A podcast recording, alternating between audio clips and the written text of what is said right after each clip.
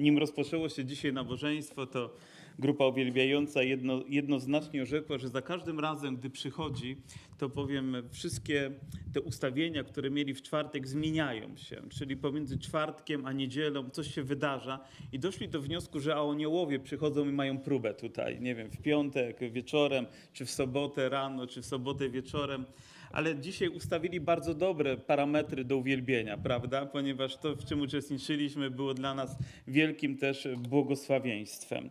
Mam nadzieję też, że błogosławieństwem będzie słowo, które dzisiaj będziemy rozważać. Jest ono dla nas, ludzi ewangelicznie wierzących, ważne jest zapisane w Starym Testamencie. Myślę, że każdy, kto czyta Boże Słowo, wie, ile odniesień w Starym Testamencie jest do Nowego Przymierza, ile obrazów, ile ilustracji, ile zachęty, ile błogosławieństwa płynie. I nie sposób, czytając Boże Słowo, pominąć historię, która jest związana z mężem, który był najbardziej pokornym człowiekiem na świecie. Przynajmniej tak określa go Biblia, a nazywał się Mojżesz. Wiecie o tym, że z jego, jego historia jest długa, bo cała druga księga Mojżeszowa to również księga związana z historią, z historią Mojżesza, ale zaczęło się dość niezwykle. Po to wiemy, że 70 osób przybyło do Egiptu z jego ojcem, e, znaczy tam praojcem, tak, gdy chodzi o też Józefa ojcem, 70 osób i przez 400 lat naród izraelski tak się rozrósł, że było ich, niektórzy twierdzą, że około półtora miliona osób, a niektórzy nawet twierdzą, że mogło być dwa miliony osób. 400 lat i tak płodny był to naród, że im więcej mieli ucisków, tym szybciej się rozmnażali, tym więcej przybywało. I pomyślałem sobie, to również jest takie duchowe, duchowe odniesienie do nas, że im więcej mamy trosk, tym więcej mamy błogosławieństwa. Że czasami zło się rozmnoży, a łaska jest jeszcze większa. Czyż nie ma w tym nadziei dla każdego z nas? Pomyślcie, że przez wieki Bóg troszczył się o swój lud i będzie się troszczył. I oto rządy objął ktoś nowy, ponieważ stary król, stary faraon odszedł i oto objął nowy król, ale ten nie pamiętał wszystkiego tego, co Józef zrobił dla Egiptu. I mówi, a teraz musimy z nimi postąpić mądrze. Ale to słowo mądrze niekoniecznie oznacza dobrze dla Izraela. I podjął taką oto decyzję, że wszystkich potomków męskich, którzy będą się rodzić, wszystkie dzieci płci męskiej, które będą się rodzić, trzeba po prostu zabić. To straszne słowo, które padło i z pewnością wielki strach padł na nich.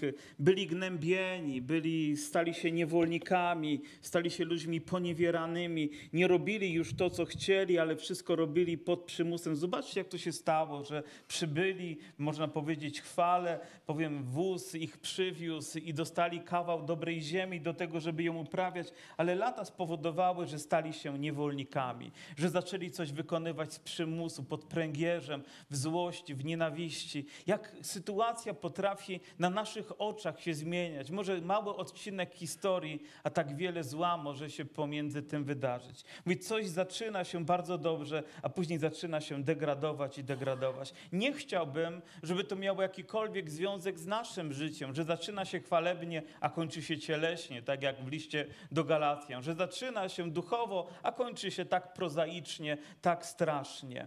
Ale wiemy też, że Bóg i w takiej sytuacji ingeruje. I oto, gdy nakazał nawet zabijać męskich potomków i nakazał dwóm oto położnym i na imię one miały Szifra, a druga Puła.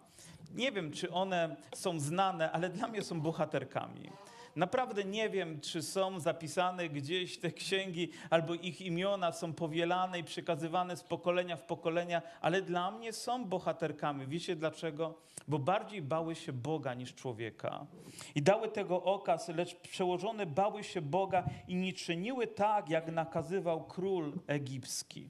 Wiecie, wszystkie inne rzeczy musieli wykonywać. Musieli wykonywać e, cegły i to proces był bardzo skomplikowany i im trzeba było więcej, to jeszcze dokładali im słomy, dokładali im gliny, żeby te cegły wyrabiali i wyrabiali, żeby ich ciemiężyć, żeby ten ból był jak największy, żeby tylko mieć ich pod pręgierzem i trzymać. Ale oto znajdują się osoby, które w tym wszystkim, w tym całym złu, powiem, bardziej boją się Boga niż człowieka i dają wiarę tego i okazują tą wobec całego, wobec całego imperium egipskiego, jakim z pewnością był był. Nie wiem, jak jest w naszym życiu. Powiem, nie wiem, jak to odnieść do współczesnych czasów, ale wiem, że niektóre rzeczy my musimy wykonywać, musimy spełniać nasze obowiązki. Ale jeżeli przyszłoby prawo, które kazałoby zabijać bezbronnych, to myślę, że człowiek bardziej powinien bać się Boga niż człowieka. Naprawdę powinien bardziej wziąć to sobie do serca i bez względu na to, jaką cenę przyjdzie zapłacić, powinien stanąć w wierze i powiedzieć: Ale ja tak czynić nie będę. I dlatego, że przełożone bały się Boga, Pan obdarzył je rodzinami i o tym czytamy w pierwszym rozdziale, w 21 wierszu. Wiecie, diabeł przychodzi, żeby zastraszać ludzi. Wiesz co, jak będziesz wierny Bogu, to nic ci się w życiu nie poukłada. Będziesz takim człowiekiem, który zawsze gdzieś będzie poniewierany, spychany, no bo jako wierzący człowiek będziesz musiał przebaczać, będziesz musiał zawsze mówić prawdę, będziesz musiał żyć w prawości i tak dalej, i tak dalej. Nie wiedząc, jakiego błogosławieństwa jesteśmy pozbawiani, gdy boimy się to wykonywać. Proszę, moja siostro, mój brat, jeżeli diabeł przychodzi i straszy cię, o jak będziesz wierząca, to nie znajdziesz sobie męża, nie znajdziesz sobie żony, albo nie znajdziesz dobrej pracy, nie zrobisz kariery, to wszystko jest kłamstwem. To wszystko jest czymś, czego nie powinniśmy przyjmować absolutnie, nawet w najniższej miarze do naszego serca, bo Bóg ma moc błogosławić swój lud. Aleluja. I myślę, że tego możemy się trzymać, bo Bóg dał tego dowody. A później rzeczywiście pewna kobieta z rodu Lewiego, powiem żona z męża z rodu Lewiego, urodziła syna, a widząc, że jest piękny. Ja nie wiem, jakiego wyrażenia mogłaby użyć tutaj w ogóle Biblia. No, każda mama, gdy widzi swoje dziecko, no mówi, no piękne, najpiękniejsze na świecie. Wasze również takie było. Nie miało sobie równych. Jakie jakiekolwiek inne. Nasze było tym umiłowanym, cudownym. I każda kobieta, każdy rodzic byłby gotowy swoje życie oddać, byle tylko chronić swoje dziecko. I oto, gdy narodził się Mojżesz, to już jego mama kombinowała, jak tu uratować swoje dziecko, więc wypletła koszyk wysmarowała smolą, wysmarowała żywicą, żeby nie zatonęło, a później umieściła tam to małe dziecko, umieściła gdzieś też w sitowiu i czekali, a co się wydarzy dalej. I wydaje się, że w tym momencie przypadkowo córka faraona przyszła, żeby w Nilu tam popluskać się. Tak przypadkowo, po prostu znalazła się w tym miejscu, w tym czasie i w tej okoliczności. Wam też takie przypadki się zdarzają, że gdzieś coś się nakłada na siebie i mówimy, jak to się stało, że nagle te drzwi się otworzyły, albo te prace dostałem, albo ktoś zadzwonił do mnie. Nagle w tym momencie, kiedy najbardziej tego potrzebujemy, nagle przychodzi Boża odpowiedź, tak naturalnie ale nikt z nas nie ma wtedy wątpliwości, że zaingerował Bóg. I co ciekawe, posyła córkę faraona, posyła córkę, córka tego, który chciał zniszczyć, ratuje. Zobaczcie, czy to nie jest paradoks? Że ona też nie słucha swojego ojca, wiedziała, że to jest hebrajskie dziecko. Wystarczyło mu pieluchę zmienić. O, Izraelczyk. Od razu wiedziała, kim on jest ale nie chciała go oczywiście zabić, wzięła go pod swoją opiekę, a nawet wyzwała matkę dziecka, która wykarmiła, a więc ta matka codziennie miała kontakt ze swoim dzieckiem, modliła się, pewnie błogosławiła, ale przyszedł czas, kiedy on poszedł do domu faraona, żeby tam się uczyć i w tym był również Boży plan. Tam się kształcił, tam nabywał wiedzę, tam mógł wzrastać, tam też był bezpieczny. I nadała mu ta matka, ta córka faraona imię Mojżesz. Znaczy nie mama jego biologiczna, ale ta, ta nadała mu imię Mojżesz, czyli wyciągnięty z wody. Pomyślałem sobie, jak brzmiałoby moje imię, gdybym miał je uduchowić. Tak? Nie wiem, jak to, się jak to się stało, że mój tata nadał mi imię Jarosław, czym się inspirował albo kim się inspirował, ale z pewnością tam coś miał w zanadrzu. Wiecie, że ja dopiero mając 18 lat dowiedziałem się, że moje drugie imię nie jest tak, jak mi wymawiano przez 18 lat, ponieważ mój tata rejestrował mnie pod wpływem alkoholu i nie pamiętał, jak dał. Pierwsze no, było oficjalne, ale to drugie nie było, nie było takim. Okazuje się, że dał mi po dziadku, a nie tak, jak przez cały czas myślałem. Ale jakby wyglądało moje imię, gdybym miał dzisiaj je określić? Wyciągnięty z czego, powiedzcie? Z czego ty zostałeś wyciągnięty? Z grzechu, z bagna, z niedoli, z boleści, ze słabości? Z czego zostałeś wyciągnięty? To jest twoje imię. I dokonała tego ręka Boża. Pan uczynił wielki cud w Twoim życiu. I myślę, że w tym jest naprawdę wielka chwała dla naszego, dla naszego Boga. No oczywiście Mojżesz tam dojrzewał, dorastał, ale w pewnym momencie odezwał się w nim zew krwi, jakbyśmy to powiedzieli, bo to widzi, jak pewien Etiopczyk bije Hebrajczyka. O, nie mógł się z tym obrazem pogodzić. Coś w nim zagotowało się, no i uderzył Egipcjanina i go pozbawił życia. To było, to było morderstwo w akcie obrony, ale to było morderstwo. Zakopał go w piasku i myślał sobie, że nikt nie będzie o tym pamiętać, a już miał nadzieję, że ten, który będzie uratowany, to na pewno nikomu nie powie. Na drugi dzień wszyscy w zborze wiedzą. Spróbujcie coś powiedzieć w tajemnicy komuś. Najczęściej jest tak, że im bardziej chcemy, to tym bardziej. Pan Jezus powiedział: idź i nie mów nikomu. Całe miasto wiedziało. Wszyscy wiedzieli, jak dobre rzeczy Pan Jezus uczynił. I tak samo na drugi dzień, gdy zobaczył dwóch, dwóch swoich rodaków, którzy kłócili się ze sobą i chciał stanąć w obronie, oni powiedzieli, kto ci dał prawo do tego? Mówi, co, co, nas chcesz również pozbawić życia? No i przestraszył się, wiedząc, że za chwileczkę zostanie pociągnięty do odpowiedzialności, więc ucieka. I tak oto się zdarzyło, że znowu znalazł się wśród Midianitów. I to w czasie, kiedy córki mm, kapłana Midianitów przyszły, żeby po prostu tam sobie napoić zwierzynę. I on się pojawił, ale pojawili się też pasterze, które, którzy odganiali te dziewczyny. No, wydawało im się bohaterowie w naszej kulturze byłoby inaczej. Na pewno dalibyśmy najpierw paniom, żeby tym e, zwierzętom dały. Powiem, nawet pomoglibyśmy z pewnością naciągnąć wody tyle, ile potrzeba, a dopiero ewentualnie, gdyby wystarczyło, to nasze trzody by mogły być napojone. Prawda, panowie, że tak by było? Ale tam było trochę inaczej. Brakowało im kultury, jak widać, ale był, był Mojżesz. I wiecie, on był sam, a ich musiało być kilku, no bo byli tam pasterze. Ale on był dobrze wyszkolony, bo kiedy uczono w Egipcie, to nie uczono tylko wiedzy, ale uczono również rzemiosła. On był zaprawiony do walki. Patrząc z naszymi kryteriami, to był rycerz. I on stanął i pogonił ich po prostu. A więc miał też odwagę, był dzielnym człowiekiem i myślę, że Słowo Boże daje nam tutaj świadectwo również o tym. I gdy córki poszły do swojego taty i powiedziały im, co się przydarzyło, mówi, to gdzie ten chłop jest? Mówi, dlaczegoście go tu nie przyprowadziły? No więc pewnie pobiegły i sprowadziły go znowu, a ten mówi, no takiego zięcia to bym chciał. No i dał mu Syporę za żonę. Nie wiem, czy do tej pory Wam się podoba, ale to jest dopiero wstęp do kazania, także będziemy szli, szli, szli dalej. I oto zdarzyło się, że, że pewnego dnia, gdy Mojżesz już był z, z, z miniaditami, był z kapłanem i ten wypasał trzodę. I też chcę, żebyście zwrócili trochę uwagę na historię, która była związana z Józefem. Nie wiem, czy pamiętacie, jak, jak Józef miał sprowadzić swoich krewnych, to mówi, wiecie co, nie mówcie, że jesteście pasterzami, tylko mówcie, że jesteście hodowcami bydła. Bo dlatego, że jeżeli jesteście pasterzami, to w oczach Egipcjan będziecie no, takimi najniższymi, gdy chodzi o hierarchię, takimi pogardzanymi ludźmi. A tutaj on, Mojżesz, który wychowywał się w Egipcie, który wiedział, jakie są standardy, on był kim? Pasterzem w tym momencie. A więc zobaczcie, że z zamku gdzieś został sprowadzony do miejsca, które przez Egipcjan było pogardzane. Myśleliście kiedyś o tym w ten sposób, ale Bóg Czasami prowadzi nas różnymi drogami, gdy ma swój plan. Czasami być może dla nas wydaje się to degradacja, ale dla Boga może być to kolejna lekcja w naszym życiu, która przygotowuje nas do czegoś większego i większego i większego. A więc nie martw się tym, co uczynią ludzie. Bardziej zdaj się na Boga, który ma moc poprowadzić cię dalej.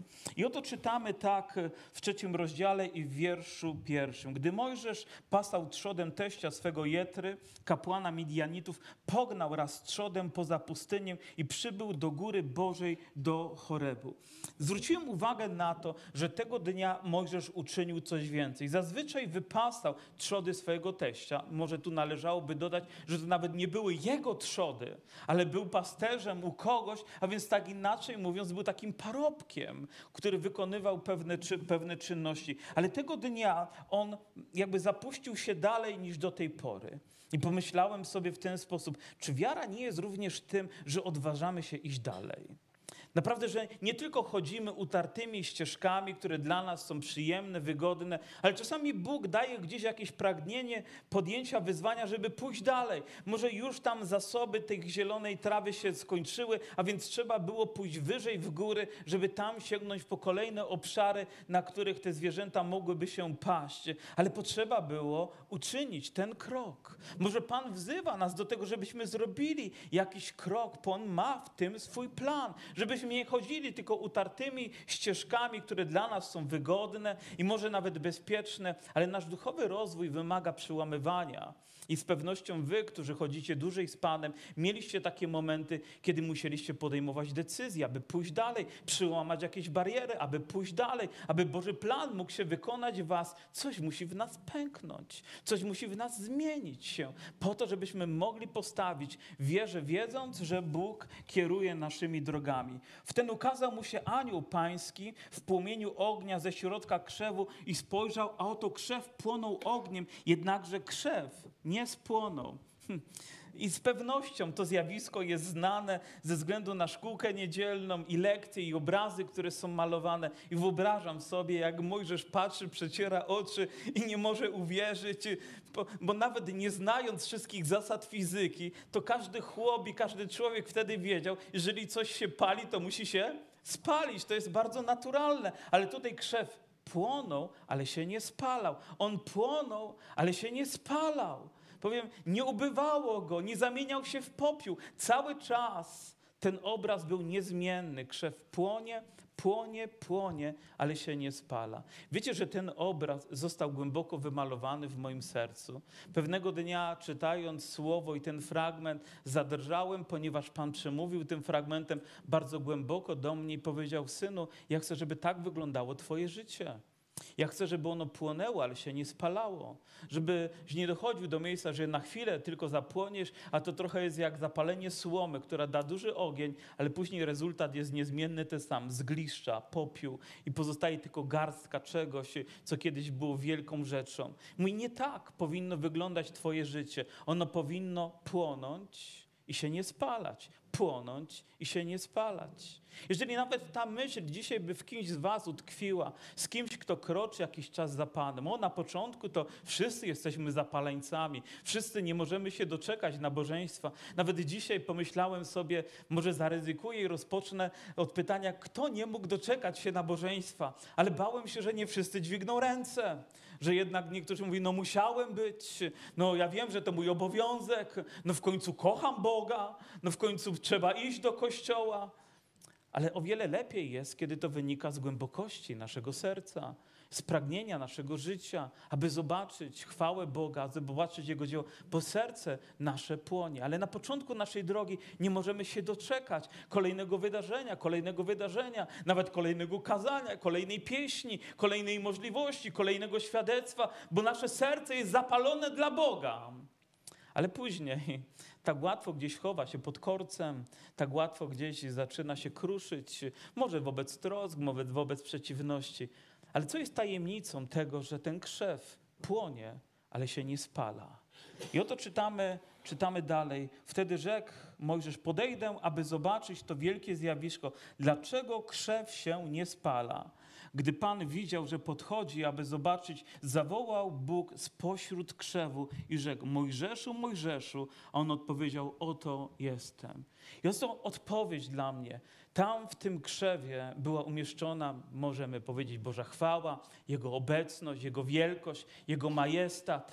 Używając słów Nowego Testamentu, my wiemy, że to Chrystus w nas jest nadzieją chwały, jest wielkością w naszym życiu. I wtedy również odkryłem tę tajemnicę, że aby płonąć i się nie spalać, potrzebuję codziennie, niezmiennie tej świętej obecności Boga w moim życiu. Potrzebuję być wypełniany Jego obecnością. Potrzebuję, aby to On zajmował pierwsze miejsce po środku, aby to On przemawiał do mojego serca, aby to On poruszał moje życie. I Bóg wtedy powiedział, i rzeczywiście takim będzie Twoje życie, że przez wszystkie lata, wiecie, chciałbym, żeby ktoś słysząc mnie, nie wiem, 30 lat temu i słysząc mnie dzisiaj powiedział, jest ten sam człowiek, tylko ma dłuższe kazania. To jest ten sam zapalony człowiek dla Boga, który ma serce pełne chwały dla Niego. Być może fizjonoma się nieco zmieniła, prawda, że wyprzystojniałem, ale, ale może inne rzeczy się zmieniły, ale nie zmieniło się moje serce dla Boga. Wciąż zapalam się i płonę dla Niego i pozwalam, aby inni mogli widzieć, jak płonę dla Pana Jezusa Chrystusa. A może nawet niektórzy myślą, że jeszcze bardziej płonę. Aleluja! Może zacząłem jako baptysta, a kończę jako zielonoświątkowiec, kto wie. Chodzi mi o wydarzenia, tak? o, o serce, o pobudzenie mojego, mojego, mojego ducha. Ale powiedział, Bóg zawołał spośród krzewu, Mojżeszu, Mojżeszu. Zobaczcie, znał jego imię, to, które nadała mu ta kobieta. Tak? Wyciągnięty z wody, nawet ty wyciągnięty z wody. Nawet jeżeli ten wyciągnięty z wody tam się znalazł, to na pewno nie był w stanie ugasić tego krzewu. Nikt nie powinien ugasić naszego ognia dla naszego Boga. I wtedy rzekł, nie zbliżaj się tu, zdejm z nóg sandały swoje, bo miejsce, na którym stoisz, jest ziemią świętą. Bo miejsce, na którym stoisz, jest miejscem mojej obecności, jest miejscem mojej chwały. Wiecie, za każdym razem, gdy stoję tutaj, mam nadzieję, że nie mam butów.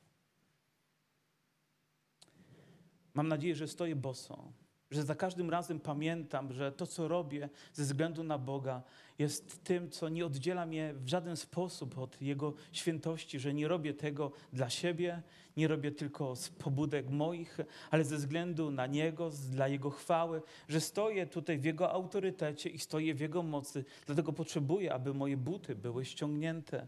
Potrzebuję stać w tym miejscu, aby nic nie oddzielało mnie od Boga. Nawet cienka podeszwa, którą stworzy człowiek, którą być może izoluje nas od zimna, ale na pewno nic ludzkiego nie powinno izolować nas od chwały Bożej. Jeżeli Bóg mówi ściągnij buty, to ściągnij. Jeżeli Bóg mówi uklęknij, to uklęknij. Jeżeli Bóg mówi unisz się przede mną, to unisz się przede mną. Jeżeli Bóg mówi uczyń to w pokorze swojego serca, to uczyń to ze względu na Jego imię, w pokorze swojego serca, aby On był uwielbiony. I znowu nauczyłem się kolejnej lekcji, aby dbać o to, by nic nie oddzielało mnie od Boga, żebym zawsze chodził z właściwą postawą przed Bogiem. I wiecie co, wciąż uczę się tej lekcji.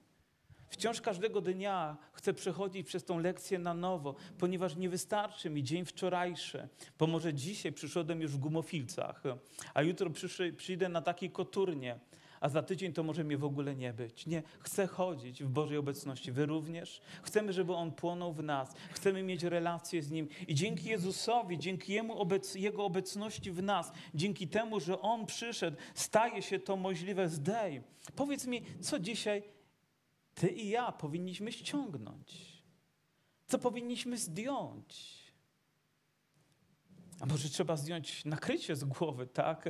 Coś, co jest naszą ozdobą, coś, co jest naszą chwałą. Możemy, może powinniśmy zdjąć jakąś maskę, którą zakładamy, żeby pokazać tylko coś, co nie jest prawdą w naszym życiu. Bóg chce autentyczności w nas. I rzekł, Jam jest Bóg Ojca Twego, Bóg Abrahama, Bóg Izaaka, Bóg Jakuba. Wtedy Mojżesz zakrył oblicze swoje, bał się bowiem patrzeć na Boga, rzekł jeszcze Pan. Napatrzyłem się na niedolę ludu mego w Egipcie i usłyszałem krzyk ich z powodu naganiaczy Jego. Znam cierpienia Jego. Tak Bóg zna. Bóg słyszał krzyk. Widzicie, oni wołali i wołali i wydawało im się, że Bóg ich nie słyszy. Mijał kolejny rok, mijał kolejna dekada, a te same cierpienia, ten sam trud, ten sam ból był niezmienny i niezmienny i niezmienny. Ale coś, ale Bóg słyszał. Naprawdę słyszał. Nie było mu obojętne to, że jego lud wołał. My chyba również mamy ten sam problem, że czasami wołamy, wołamy i wydaje nam się, że nasze modlitwy jedynie sięgają sufitu. Ktoś miał taką przypadłość? takie przekonanie czasami, Boże, znowu mam to powiedzieć, bo znowu mnie boli, bo znowu jest trudno, bo znowu doszedłeś do jakiegoś miejsca, w którym sam nie znajdujesz rozwiązania, ale odpowiedź nie przychodzi natychmiast, ale wołaj niezmiennie do Boga. Jak widzimy z tej lekcji, Bóg słyszy nasze modlitwy. Modlitwy poruszają Jego serce, więc proszę, bądź wytrwały, bądź wytrwały, bo nadchodzi Jego odpowiedź. Oni nawet nie spodziewali się, skąd ona nadejdzie. Nie wiedzieli, że na imię będzie miała Mojżesz, że Bóg właśnie jego wybrał i jego tutaj powołuje. To jest święty czas, kiedy Bóg powołuje swoje dziecko. Zobaczcie, uratował jego życie. Wiecie, słyszałem wiele historii, które poruszały mnie, jak Bóg w ponadnaturalny sposób w jakimś momencie ingerował w życie nas po to, żeby nas uratować. Może niektórzy z nas nawet nie powinni się narodzić według praw ludzkich, a jednak narodziliśmy się, bo Bóg miał w tym swój plan. Może po drodze było tysiąc powodów do tego, aby nasze życie zostało zniszczone, a jednak jesteśmy dzisiaj na tym miejscu, bo Bóg ma w tym swój plan i chwała Mu za to. Moja mama mi opowiadała, jak ona urodziła się, tak naprawdę można powiedzieć, że wśród swojego rodzeństwa ona była najsłabsza. Urodziła się z różnymi tam wadami, dolegliwościami, chorobami. Powiem mi, jej ojciec mm, na rękach ją zanosił do szpitala, który był kilkadziesiąt kilometrów dalej, żeby tylko ratować swoje dziecko. Według praw na niebie i na ziemi nie powinna przeżyć. I wiecie, że ona przeżyła wszystkie swoje rodzeństwo. Ta, która była najsłabsza, żyła najdłużej. Mówię, to wydaje się takie dziwne. Może Bóg ją użył, żebym ja się pojawił. No na pewno, tak? Użył, żebym ja się pojawił na świecie. Żebym ja mógł też żyć dla Niego, żebym mógł przynosić Mu chwałę. To jest tak niezrozumiałe. Ale Boże drogi są wyższe. Jego plany są większe. Jego dzieła są wspanialsze. Aleluja.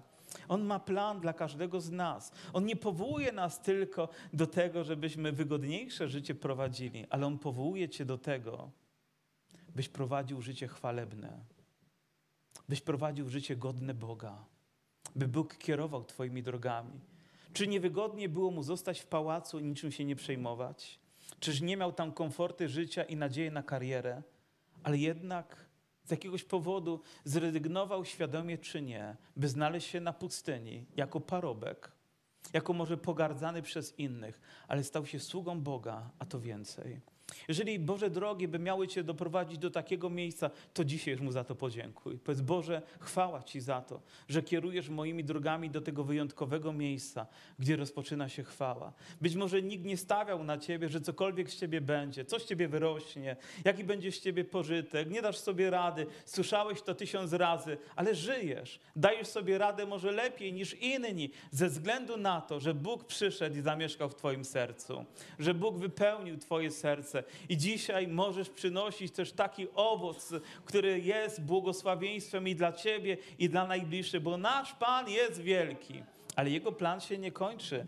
Nie kończy się też tutaj. I nawet jeszcze nie jest to ten jeden wiersz, do którego chciałem dojść, żeby wam zostawić w sercach. Stąpiłem przeto, aby go wyrwać z mocy Egiptu. Pomyślcie, Egipt, najpotężniejsze mocarstwo na świecie i grupa niewolników, która się tam znajduje. Nie wiem, gdyby obstawiano, dzisiaj jest takie, takie możliwości, są, że na kogoś się stawia i albo wygrywa, albo kto by chciał postawić na Izraela?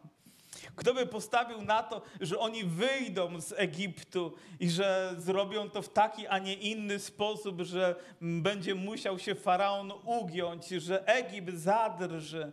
Z pewnością szanse były żadne. Wiecie, przed tobą może być jakieś wyzwanie i mówisz, kto mnie wyrwie z tej sytuacji? Czy wiecie, że jest moc, która przewyższa wszystko? Wiesz, że masz Boga, dla którego nie ma rzeczy niemożliwych? Że On, jak będzie trzeba, to cały świat zatrzyma, by swoje dziecko przeprowadzić. Ponieważ jesteś Jego dzieckiem i wyprowadzić go z tego kraju do ziemi żyznej, rozległej, do ziemi opływającej w mleko i miód. Aleluja.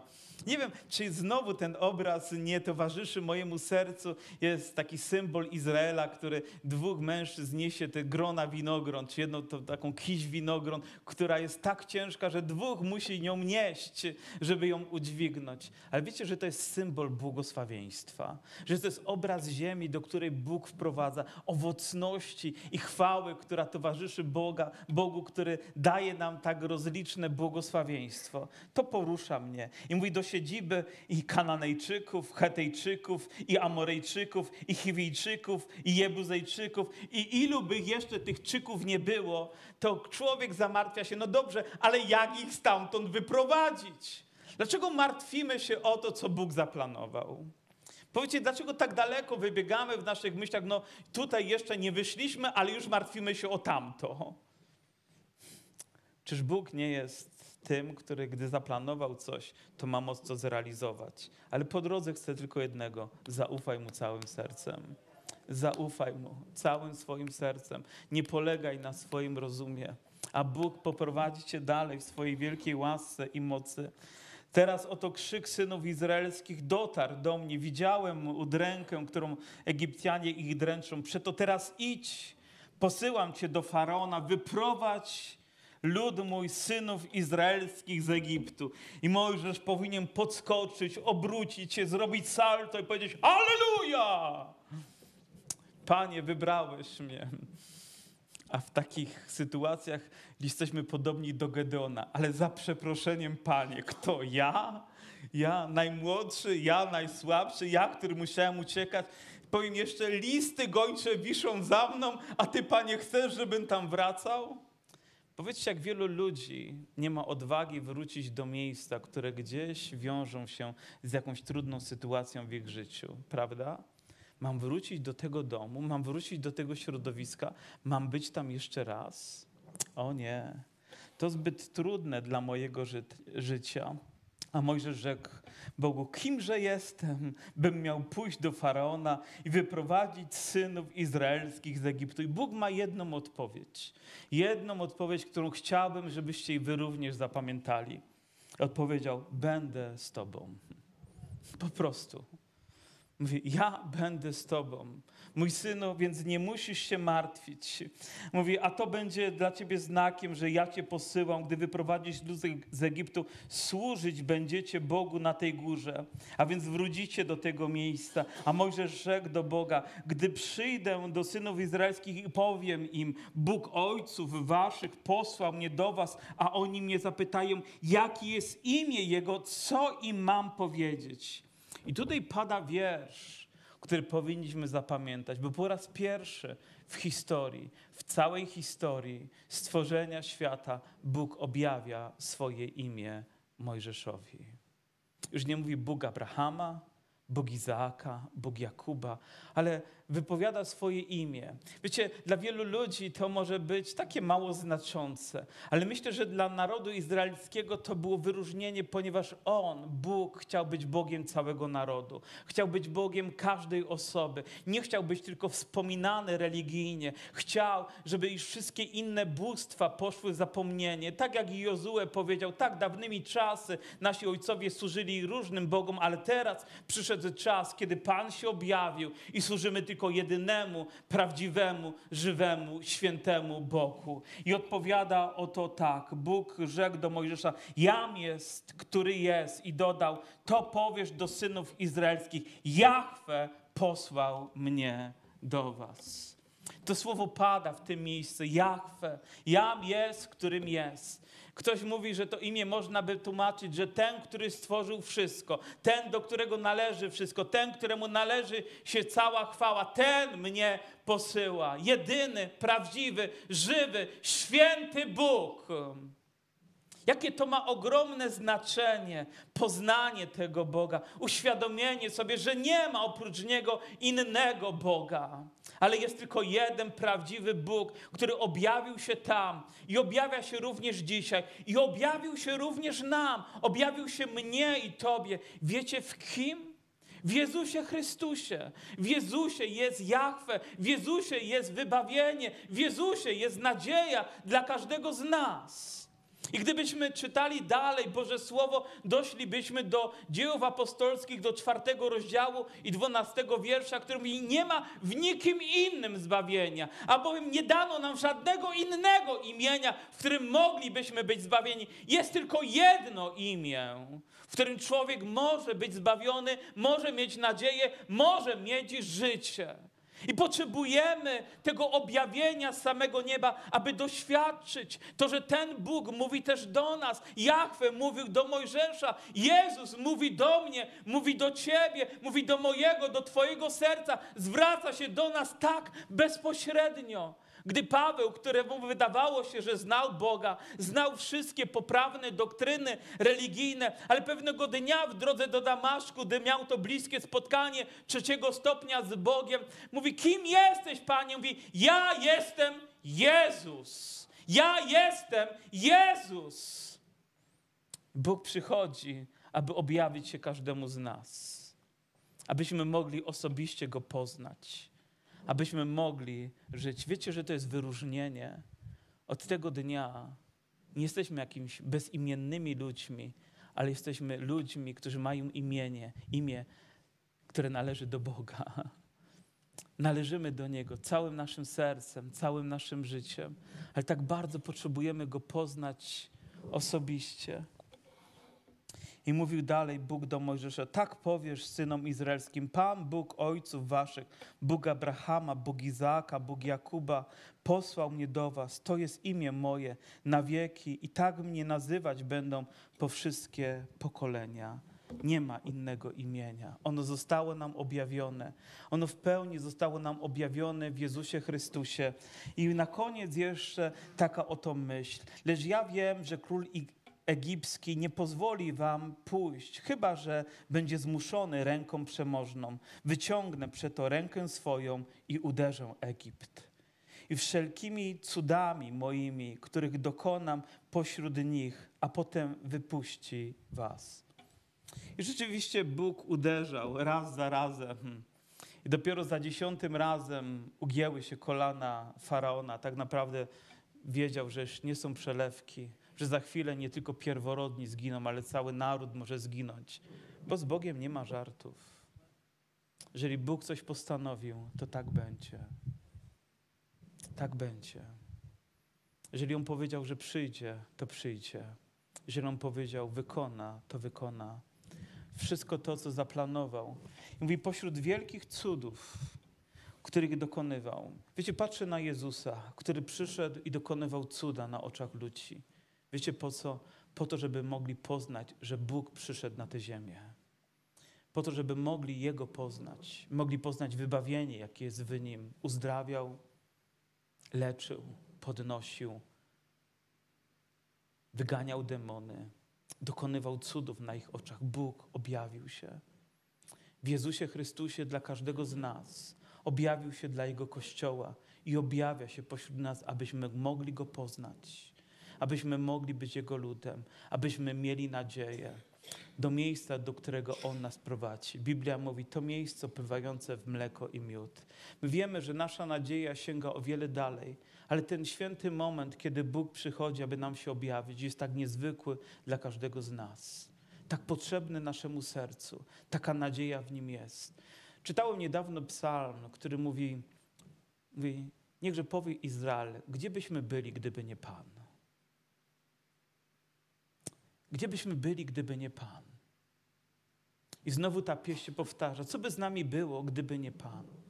Powiedz, co by było z Twoim życiem, gdyby nie przyszedł Jezus, nie objawił się Tobie? Co byłoby z Twoim małżeństwem? Co byłoby z Twoim domem? Co byłoby z Jego kościołem, gdyby nie Pan? Ale On przyszedł. Jahwe, wszechmogący Bóg. I objawił nam się w Jezusie Chrystusie w całej pełni boskości, abyśmy mogli Go poznać abyśmy mogli do Niego przyjść, abyśmy mogli żyć z łaski, abyśmy mogli żyć godnie, abyśmy mogli nazywać się Jego ludem i Jemu za to niech będzie chwała. Amen. Amen. Powstańmy. Powstańmy.